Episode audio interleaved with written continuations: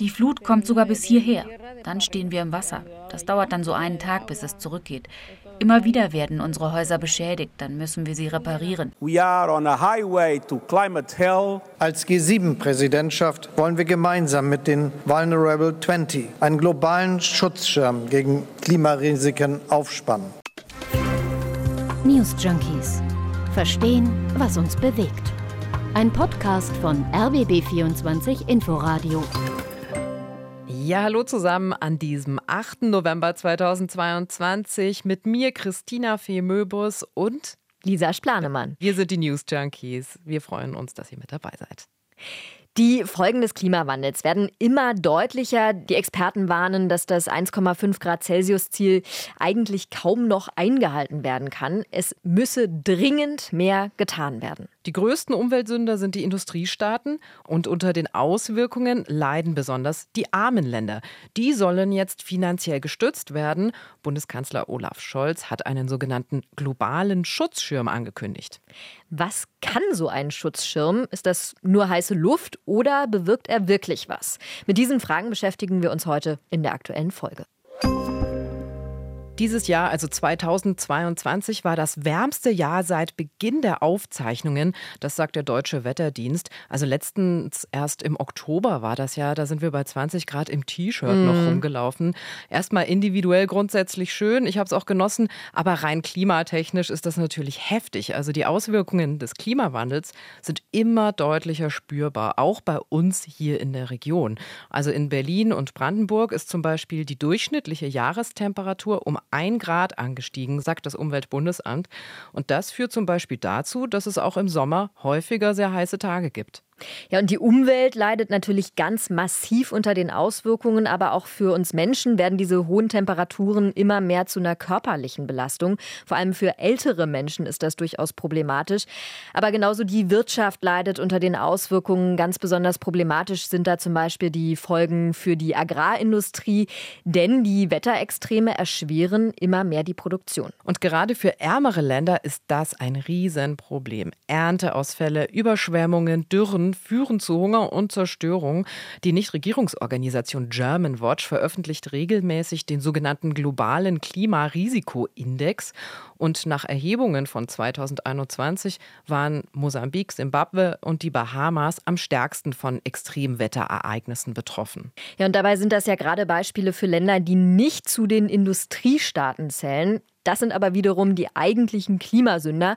Platz 1 belegt China. Laut Statistikportal Statista hatte China 2020 einen Anteil von knapp einem Drittel am globalen CO2-Ausstoß. Und dahinter folgen dann die USA und Indien.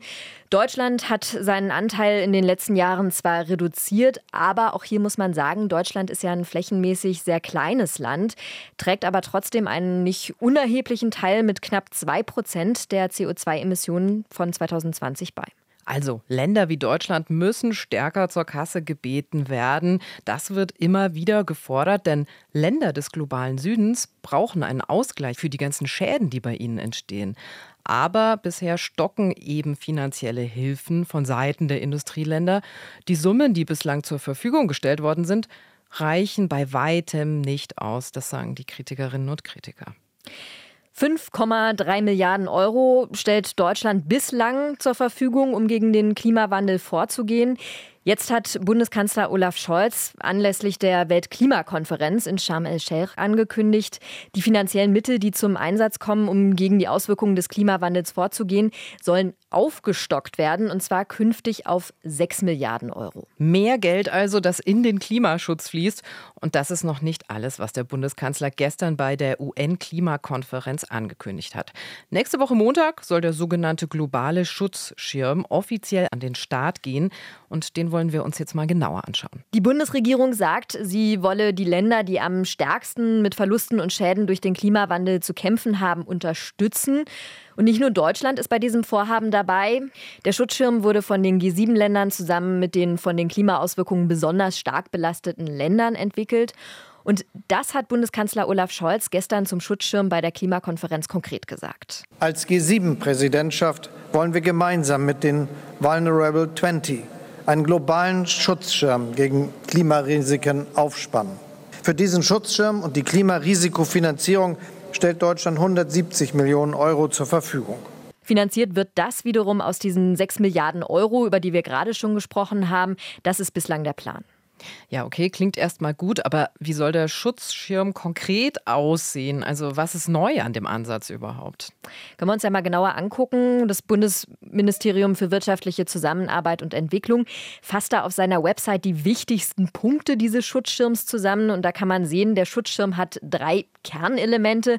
Und dazu gehört zum Beispiel eine globale, flexible Finanzierungsstruktur, so wird das genannt, aber zum Beispiel auch eine nachhaltige Absicherung für die betroffenen Länder gegen Klimarisiken ist dann da ein großer Bestandteil von dem Schutzschirm. Ja, okay, das heißt also, für die Länder des globalen Südens ist der Schutzschirm als eine Versicherung für drohende Schäden zu verstehen, ein Rettungsschirm, der die bedrohten Länder finanziell absichert. Genau, und das ist aus unserer Sicht ein neuer Ansatz. Die Industrieländer, die an dem Schutzschirm beteiligt sind, gehen ein Stück weit in die Verantwortung, kann man sagen. Es wird davon ausgegangen, dass die Klimakatastrophen zunehmen werden, also vielleicht auch ein Eingeständnis, wenn man so will. Und die vulnerablen Länder, die sollen präventiv abgesichert werden. Aber diese 170 Millionen Euro aus Deutschland, da sagen viele auch einfach, das ist viel zu wenig Geld, das da zur Verfügung gestellt wird. Auch Lisa Güldner Grüner von der Nichtregierungsorganisation Greenpeace.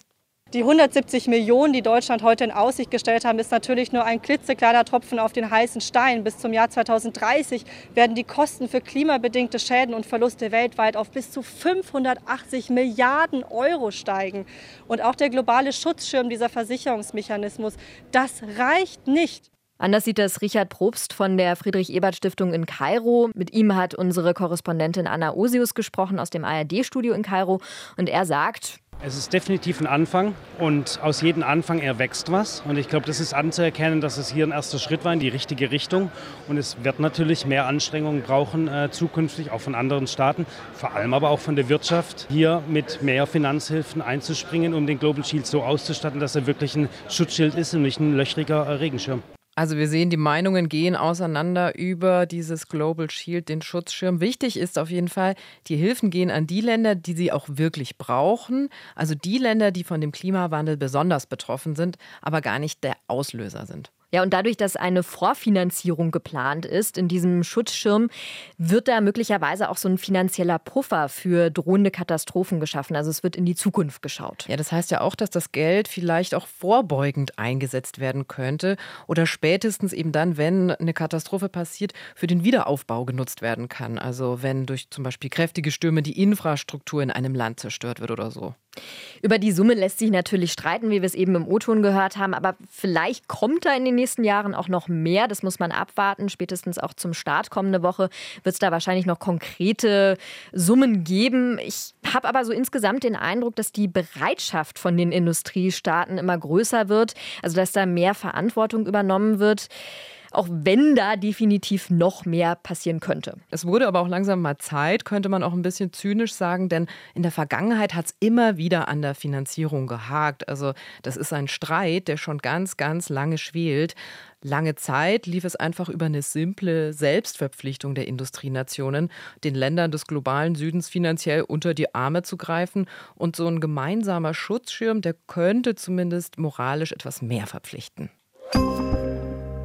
So, also wir wissen jetzt, die Forderungen nach Hilfen für die Klimaschäden, die im globalen Süden entstanden sind, die gibt es schon lang. Das ist mir jetzt aber noch ein bisschen zu abstrakt, ehrlicherweise. Oft fühlt sich das ja auch so richtig weit weg an. Ne? Man hört schlechte Nachrichten äh, über Krisen, über Kriege, übers Klima.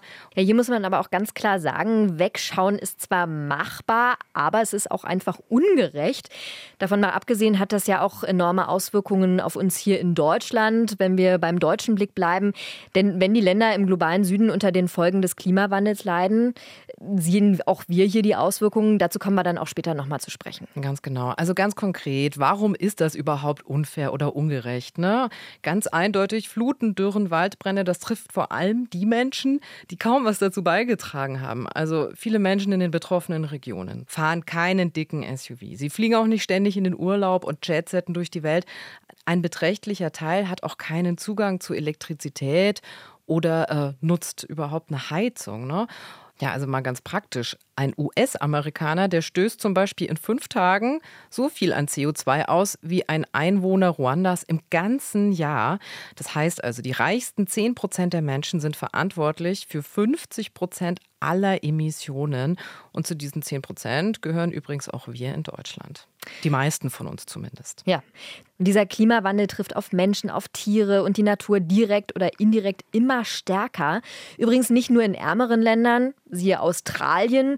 In keinem anderen Land der Welt sind in den vergangenen 200 Jahren so viele Säugetiere ausgestorben wie dort.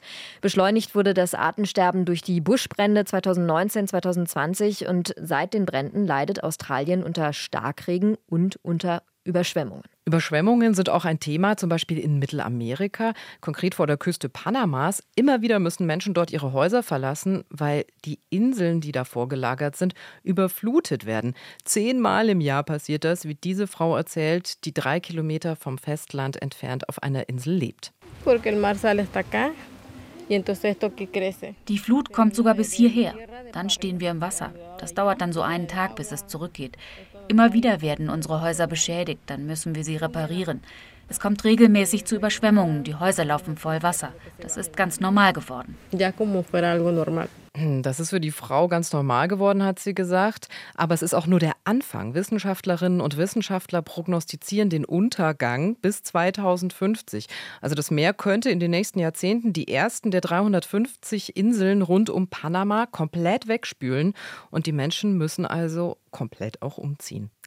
Ja, und dann gibt es noch in anderen Regionen Dürre. Wir haben über Ernteausfälle gesprochen, damit den einhergehenden Hunger. Fest steht, die Liste an Problemen ist lang. Das können wir auf jeden Fall festhalten und das Ganze wird sich verschärfen. Ja, und nu, wer soll es denn jetzt richten? Also die Schäden, wer soll die wirklich bezahlen? Deutschland hat jetzt einen Vorstoß gemacht, aber wer ist mit dabei und mit wie viel Geld? Ein Stück weit verständlich, dann eben vor diesem Hintergrund auch, dass sich Macky Sall, der senegalesische Präsident und Vorsitzende der Afrikanischen Union, bei der Klimakonferenz in Ägypten hinstellt und Folgendes vorschlägt.